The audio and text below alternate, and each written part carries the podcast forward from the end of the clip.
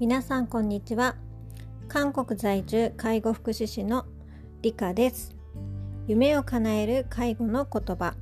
この放送は日韓の介護現場に携わってきた私が介護の現場で聞こえてくる言葉をテーマにお話をしていくプログラムになっております。はい、えー、2月最終週の今日は火曜日です。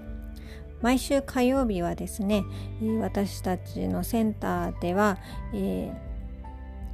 自治体にで定められているあの指令に指令に のっとってあの規則にのっとってあの介護従事者は1週間に1度コロナの PCR 検査を行わなければならないということで、えー、私たちのセンターでは毎週火曜日の午前中に PCR 検査を行っております。センター長の看護師さんが、えーと、検査を担当してくださって全職員を担当対象に検査が行われております。センターの一角をですね、えー、検査場みたいにしてそこで行うんですけど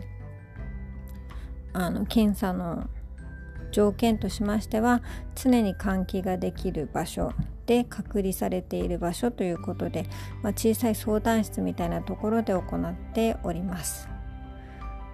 はいこれもまたあいうえお順みたいな感じでカナダラ順っていうんですかねあの名前の順でみんな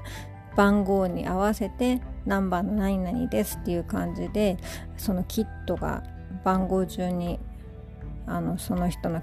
名前順に番号順にキットが指定されているので名前と番号と一致しないと大変なことになるのでそれをチェックして検温をしてから毎回検査を受けております。もう毎週最初はですね一番最初やった頃はすごくもう喉も喉というか口も口腔内も鼻も痛くて怖かったんですけどもう今週もう毎週のようにもう2ヶ月目ですかね3ヶ月ぐらい毎週検査を受けているのでもう慣れたもんで口も鼻も慣れたもんでもう余裕で検査を受けております。まあ看護師さんがね上手にやってくれるっていうのもあるんですけどこうして安心皆さんの安心安全健康のために毎回毎週検査を受けております。多分明日の朝にはですね、えーと、陰性というムンチャがムンチャっていうのはまあショートメールみたいなんですけどが来る予定になってます。まあ多分陰性じゃなかったら大変なことになってしまうので陰性の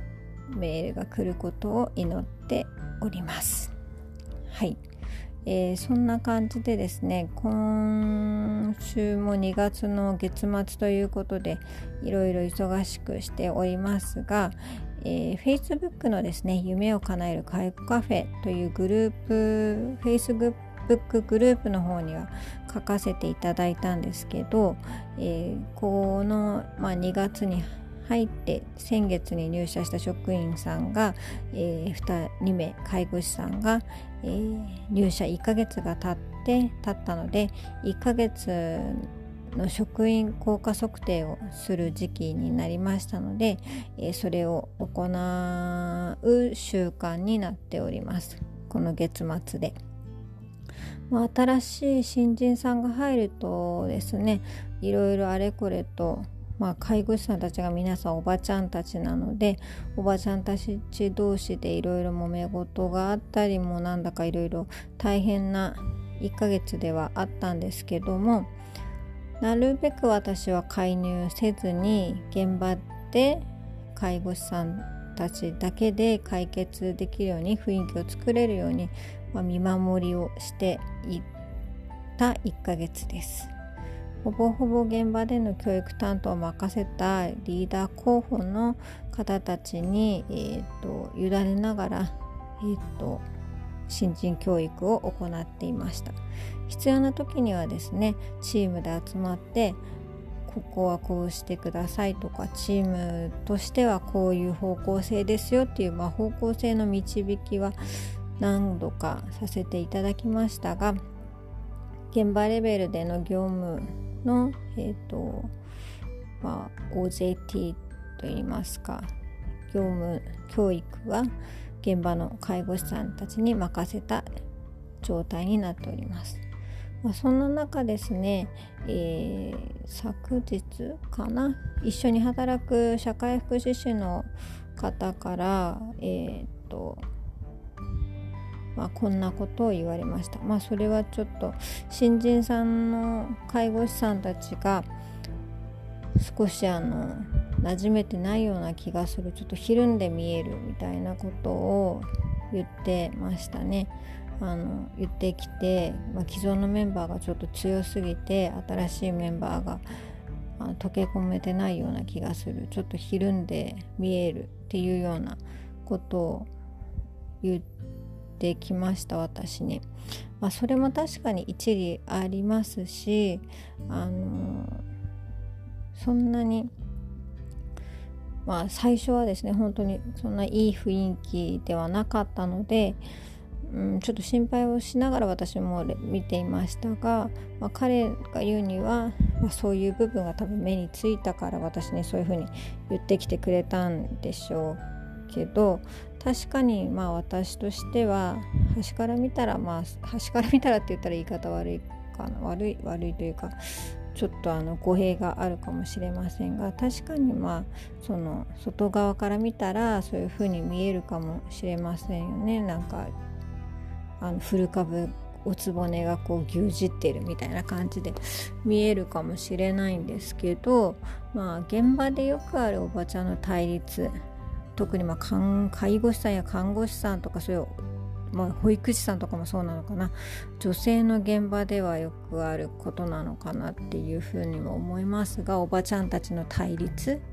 がやっぱり特に韓国ではそういうのが目に見えて目につくというかそういうのがありますね。あの韓国語でキサウムっていうキサウムサウムキサウムっていうのがあるんですけど、まあ、気の張り合いっていうんですかねどっちが偉いかどっちがこう能力があるかとかっていうのをちょっとこう伺う伺うそういう文化 文化そういうなんか雰囲気がどうしても出てきちゃうんですよね。どっちの方が能力があるかとかどっちの方が上かみたいなそういうちょっとなんか伺いの瞬間があるんですけどそういうのがどうしても出てきちゃうんですよね。まあそれはですねあのどこにでもあるというかあのそういうのは多分どこにでもあると思うんですよね。うん、でまあどこに行ってもそれはあるわけですしうん、特に私は韓国の現場での経験も長くなってきていてそして、まあ、自分の働いてる会社でもそうですしあとはいろいろ外部でコンサルティングをやったりあのデイサービスだったり介護施設の教育をしてきた経験上どこに行ってもそういう新人さんを受け入れる時の体制だったり、まあ、そういうチームで動く時のあの現場の雰囲気っていうのは良いに越したことはないんですけどだからといって新人さんがま堂々とあの言いたいことを言えるような現場っていうのはあのチームとしてそのまあ体型が整っていなかったり組織としてちょっとぐらついているからそういう1日2日来た人が何か言えるようなそういう雰囲気ができてしまっているっていうのが、まあ、私の経験上あのかんまあ、経験上ちょっとそういう考えというかそういう印象もあるのであのそのおつぼねさんとかも古株が牛耳ってるっていうよりは現場の厳しさだったりあの自分たちの方向性っていうのを伝える上である程度のこうけじめ厳しさっていうのはあの新人の頃から伝えることは必要なことではないかなというふうに思っております。それの伝え方とかねあの表現の仕方がもうあまりにもあのきつかったりあのいじめみたいな雰囲気になってしまったら良くないのでね緊張感を持って厳しさを伝えるとか緊張感を持って業務の大切さを知るっていうことはやっぱりそれは新人さんに対しても必要なことだなというふうに思っております。デイセンターとかまあ訪問介護もそうかもしれませんがこう大きな意味ではチームで動いているので、まあ、デイサービスだったり施設だったり、えー、一度の同時同時刻にいろいろな人が動く現場はやはりチームプレーが重要ですしチームワークが重要なのでそういう施設やセンターで働く以上はチームへの適応能力っていうのもその人の介護士としての能力だというふうに私は思っております。人とどう接するかことができるか。人とどう接することができるか。そして相手が求める人材にいい意味で化けられるか。っていうのが、えーと、職員との関係はもちろん利用者さんに対しても介護現場で必要な能力かなというふうに思います。まあ、ちょっといろいろ回りくどい話をしてしまいましたがあのそういうふうにあの最初に疑問を投げかけてくれた社会福祉士の方にも話しました。仲良し小良しだけが いいんじゃないよっていうことですよね、あの仕事をしに来ているのである程度の緊張感を持ってそしてお互いがお互いを思いやってチームの一員としてチームに必要な人材になるっていうのが新人であろうと古株であろうとそれぞれの立場で考えて行動しなければならないことだというふうに思います。まあ、今回こう社会福祉士の子がそういうふうに質問をしてくれたので私もこうその今の現場について考えるきっかけになったのですごくありがたいなというふうに思っております。まあ何にせよ日々学びの毎日です。はい。というようなことで今日は介護士に必要な能力というようなテーマでお話をさせていただきました。えーと、この内容はですねあの Facebook の夢を叶える介護カフェの方にも記事として簡単にまとめてみました。えご興味のある方は、えー、そちらの記事も参考にしていただいたりあの最近はちょっとアメブロもまた少しずつ始めてみたりしていますので、まあ、発信いろいろな場面で発信をしております。おっとそうですねこうして話しながらに介護のあ韓国の介護についてお届けして、えー、少しでも韓国と日本がこの介護でつながればいいなというふうに思っております。はい、では私は明日はですね、